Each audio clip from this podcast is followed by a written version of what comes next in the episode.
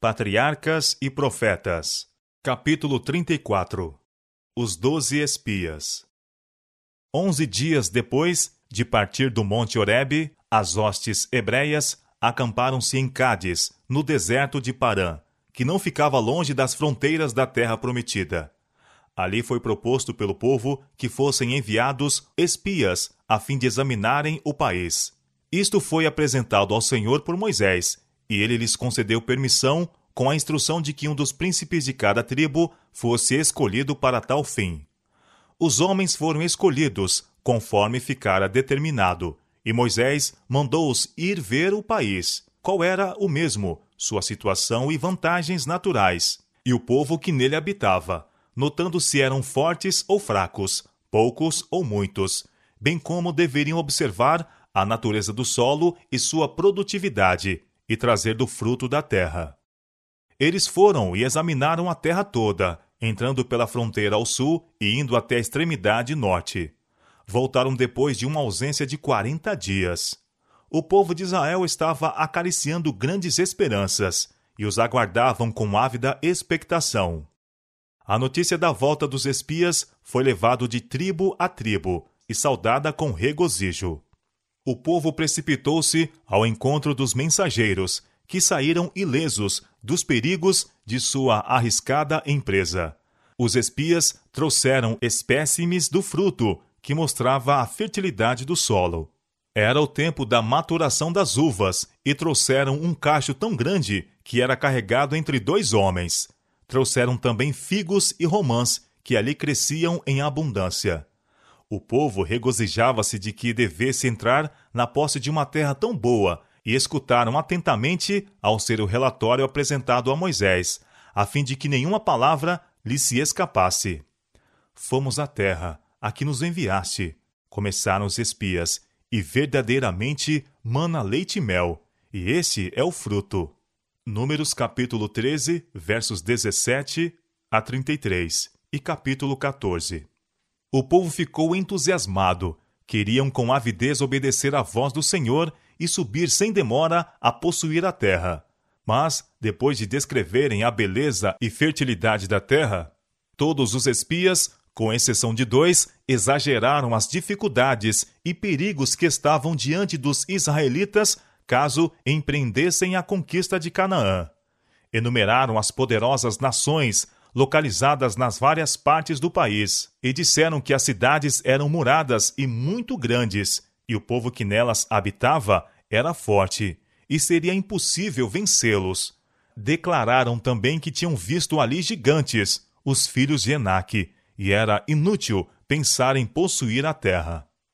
Agora a cena mudou. A esperança e o ânimo deram lugar ao desespero covarde ao proferirem os espias os sentimentos de seu coração incrédulo, que estava cheio de desânimo inspirado por Satanás. Sua incredulidade lançou lúgubre sombra à congregação, e o grande poder de Deus, tantas vezes manifesto em prol da nação eleita, foi esquecido. O povo não se deteve a refletir, não raciocinou que aquele que os trouxera até ali certamente lhes daria terra não se lembravam de quão maravilhosamente Deus os libertara de seus opressores, abrindo caminho através do mar e destruindo as hostes perseguidoras de Faraó. Puseram a Deus fora da questão e agiram como se devessem confiar apenas no poder das armas. Em sua incredulidade, limitaram o poder de Deus e não confiaram na mão que até ali os guiara com segurança. E repetiram seu erro anterior de murmurar contra Moisés e Arão. Este, pois, é o fim de todas as nossas grandes esperanças? Disseram. É esta a terra para possuir, a qual viajamos desde o Egito. Acusaram seus chefes de enganar o povo e acarretar angústia sobre Israel. O povo ficou desesperado em seu desapontamento e aflição. Ergueu-se um pranto agoniado e misturou-se com o murmúrio confuso das vozes. Caleb compreendeu a situação e bastante ousado para tomar a defesa da palavra de Deus, fez tudo ao seu alcance para desfazer a má influência de seus companheiros infiéis. Por um momento, o povo ficou em silêncio para ouvir-lhe as palavras de esperança e ânimo, com respeito à boa terra. Ele não contradizia o que já havia sido dito. Os muros eram altos e fortes os cananeus, mas Deus prometera a Israel a terra.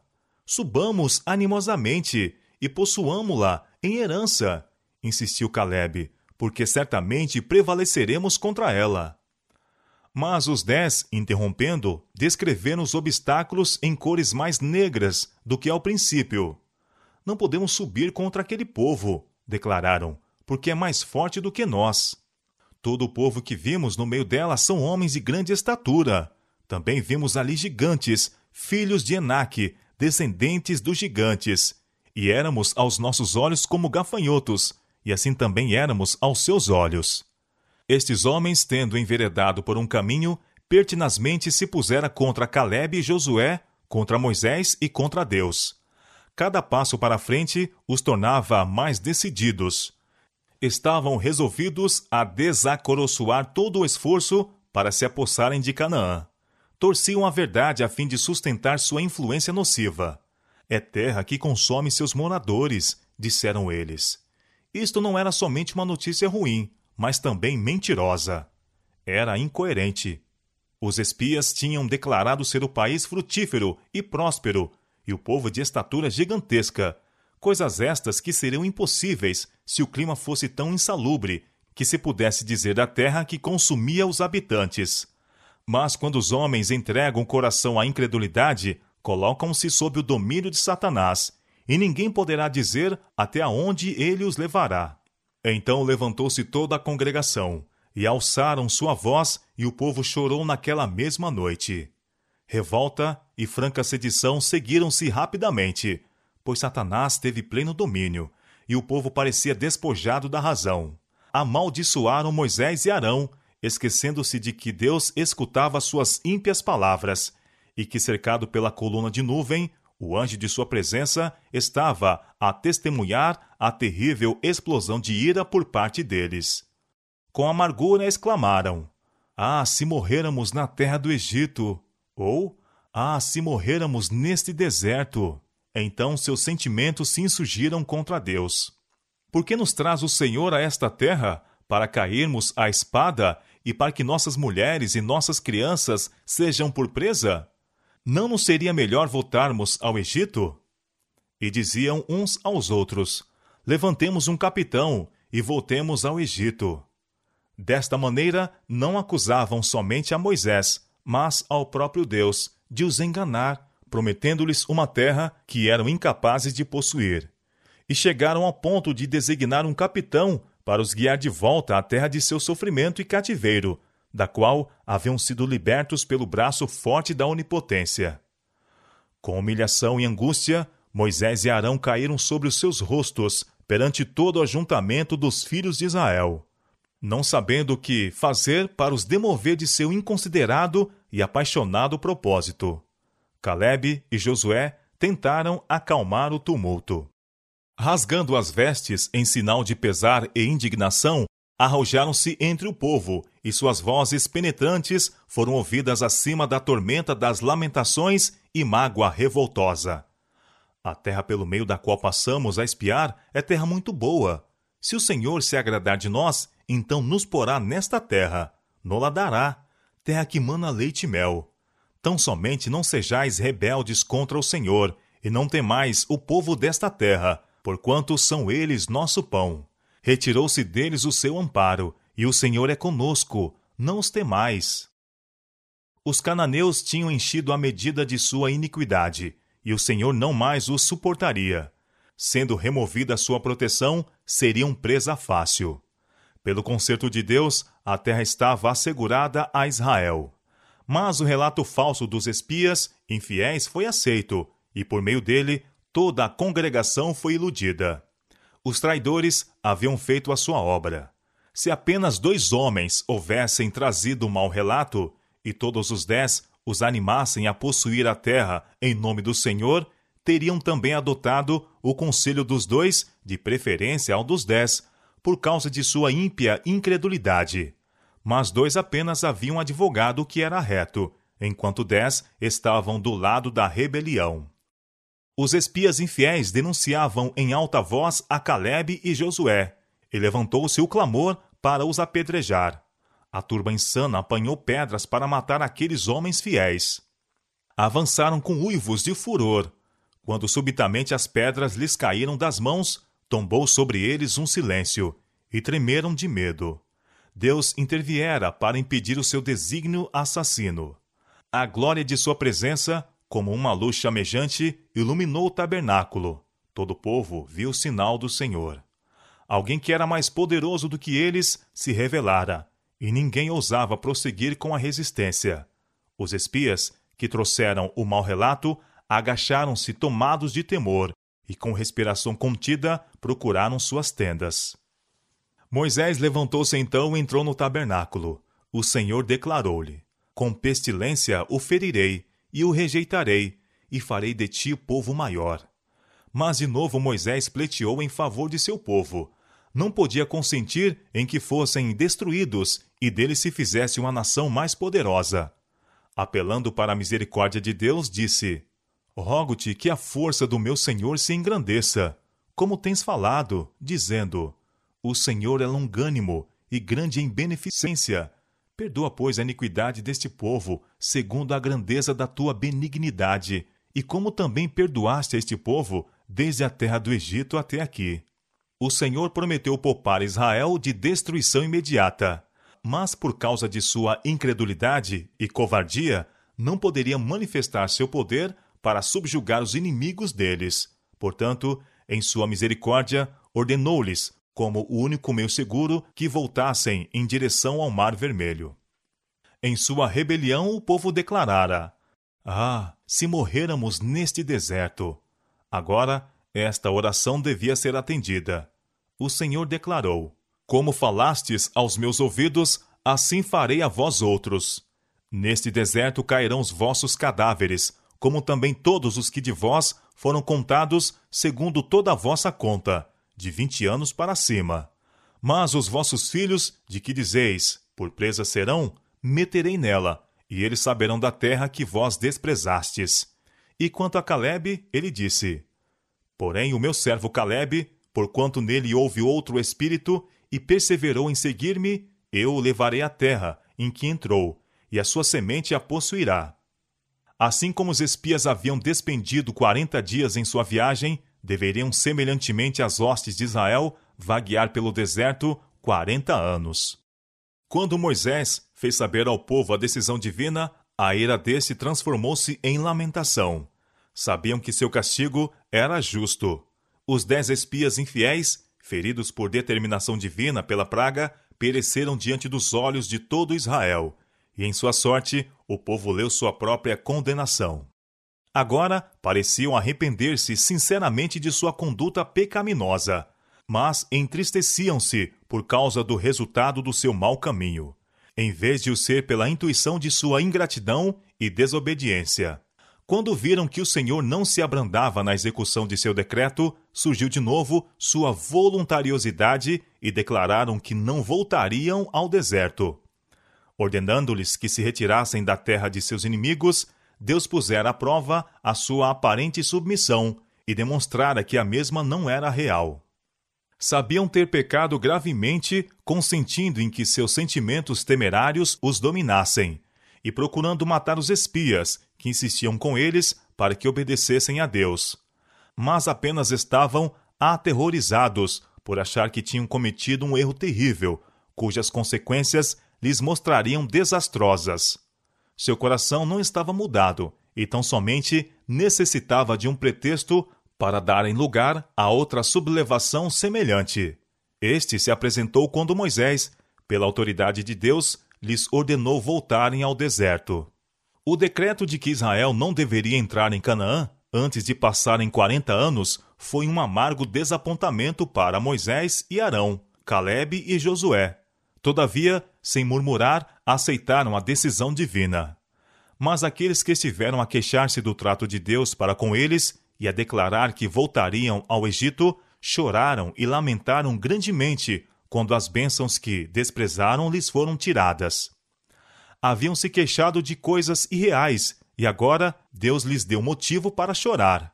Houvessem deplorado seu pecado quando este se lhes apresentou lealmente, não teria sido pronunciada aquela sentença, mas lamentavam pelo motivo do juízo. Sua tristeza não era arrependimento e não poderia obter a revogação da sentença. Passaram a noite em lamentação, porém, com a manhã veio a esperança. Resolveram reparar sua covardia. Quando Deus lhe mandara subir e tomar a terra, tinham se recusado, e agora que determinava retroceder, estavam igualmente rebeldes. Decidiram-se a tomar a terra e possuí-la. Poderia ser que Deus lhes aceitasse o trabalho e modificasse seu propósito em relação a eles. Deus tornara privilégio e dever deles entrar na terra no tempo por ele designado. Mas pela sua voluntariosa negligência fora retirada aquela permissão. Satanás conseguira seu objetivo, impedindo-os de entrarem em Canaã. E agora, em face da proibição divina, insistia com eles para que se fizessem a mesma coisa que se havia recusado a fazer quando Deus a ordenara. Destarte, o grande enganador alcançou a vitória, levando-os à rebelião pela segunda vez. Não havia confiado no poder de Deus a operar juntamente com seus esforços ao se apoderarem eles de Canaã. Todavia, contavam agora com sua própria força para efetuarem o trabalho independentemente do auxílio divino. Pecamos contra o Senhor, exclamaram. Nós subiremos e pelejaremos conforme a tudo o que nos ordenou o Senhor nosso Deus. Deuteronômio capítulo 1, verso 41. Tão terrivelmente cegos ficaram eles pela transgressão. O Senhor nunca lhes mandara subir e pelejar, não era seu propósito que adquirissem a terra pela guerra, mas pela obediência estrita às suas ordens. Se bem que seu coração não estivesse mudado, o povo fora levado a confessar a pecaminosidade e loucura de sua rebelião diante do relatório dos espias. Viam agora o valor da bênção que tão temerariamente haviam rejeitado. Confessaram que sua própria incredulidade os excluíra de Canaã. Pecamos, disseram eles, reconhecendo que a falta estava neles mesmos e não com Deus, a quem tão impiamente acusaram de deixar de cumprir suas promessas para com eles. Se bem que sua confissão não partisse do verdadeiro arrependimento, serviu para reivindicar a justiça de Deus em seu trato com eles. O Senhor ainda opera de modo semelhante para glorificar o seu nome, levando homens a reconhecerem a sua justiça. Quando aqueles que professam amá-lo se queixam de sua providência, desprezam-lhe as promessas e, cedendo à tentação, se unem com os anjos maus para frustrarem os propósitos de Deus. O Senhor muitas vezes encaminha de tal maneira as circunstâncias que essas mesmas pessoas são levadas ao ponto em que se convençam de seu pecado e sejam constrangidas a reconhecer a impiedade de sua conduta e a justiça e bondade de Deus em seu trato com elas. E isto, embora não tenham verdadeiro arrependimento. É assim que Deus põe em ação forças contrárias, a fim de tornar manifestas as obras das trevas. E se bem que o espírito que inspirou a má conduta não esteja radicalmente transformado, fazem-se confissões para vindicar a honra de Deus e justificar aqueles que, da parte dele, reprovam fielmente os quais sofreram oposição e foram caluniados. Assim será quando a ira de Deus for finalmente derramada. Quando o Senhor vier com milhares de santos anjos para fazer juízo contra todos, convencerá, dentre eles, todos os ímpios por todas as suas obras de impiedade. São Judas, versos 14 e 15. Cada pecador será levado a ver e reconhecer a justiça de sua condenação. Sem tomar em consideração a sentença divina, prepararam-se os israelitas para empreender a conquista de Canaã. Equipados de escudos e armas de guerra, achavam-se, quanto ao que calculavam, completamente preparados para a luta. Mas eram deploravelmente deficientes à vista de Deus e de seus entristecidos servos. Quando, quase quarenta anos mais tarde, o Senhor ordenou a Israel subir e tomar Jericó, prometeu ir com eles. A arca, contendo a sua lei, foi levada diante dos exércitos deles. Os chefes, que ele designara, deviam guiar-lhes os movimentos, sob a inspeção divina. Com tal direção, nenhum mal lhes poderia sobrevir. Mas agora, contrariamente ao mando de Deus e à proibição solene de seus chefes, sem a arca e sem Moisés, foram enfrentar os exércitos do inimigo. A trombeta soou o alarma, e Moisés apressou-se após eles, com aviso: Por que quebrantais o mandado do Senhor? Pois isso não prosperará. Não subais, pois o Senhor não estará no meio de vós, para que não sejais feridos diante dos vossos inimigos, porque os Amalequitas e os cananeus estão ali diante da vossa face, e caireis à espada. Os cananeus tinham ouvido falar do poder misterioso que parecia guardar esse povo, e dos prodígios operados em seu favor, e agora convocaram uma força poderosa para repelir os invasores. O exército atacante não tinha chefe, nenhuma oração fora feita para que Deus lhes desse a vitória. Saíram com o desesperado intuito de revogar a sua sorte ou morrer na batalha. Posto que não fossem experimentados na guerra, eram uma vasta multidão de homens armados e esperavam por um assalto de surpresa e tremendo suplantar toda a oposição. Presunçosamente desafiaram um adversário que não ousara atacá-los. Os cananeus tinham se estacionado sobre um planalto rochoso, acessível apenas por desfiladeiros incômodos e subidas íngremes e perigosas. O imenso número dos hebreus apenas poderia tornar sua derrota mais terrível. Vagarosamente enfileiraram-se pelas sendas das montanhas, expostos aos projéteis mortíferos de seus inimigos no alto. Rochas pesadas vinham trovejando abaixo, assinalando seu caminho com sangue dos mortos. Aqueles que atingiam o cimo, exausto com a ascensão, eram atrozmente repelidos e expulsos com grandes perdas. O campo de carnificina ficou juncado de cadáveres. O exército de Israel foi derrotado completamente. Destruição e morte foram resultado daquela experiência revoltosa. Obrigados finalmente à submissão, os sobreviventes voltaram e choraram perante o Senhor. Mas o Senhor não ouviu a sua voz. Pela sua assinalada vitória, os inimigos de Israel, que antes haviam esperado com tremor a aproximação daquele poderoso exército, inspiraram-se de confiança para lhes resistir. Todas as notícias que tinham ouvido concernentes às coisas maravilhosas que Deus operara pelo seu povo consideravam agora falsas e entendiam não haver motivos de receio. Aquela primeira derrota de Israel, inspirando os cananeus com coragem e resolução, aumentara grandemente as dificuldades da conquista. Nada restava a Israel senão recuar da face de seus vitoriosos adversários para o deserto, sabendo que ali deveria ser o túmulo de uma geração inteira.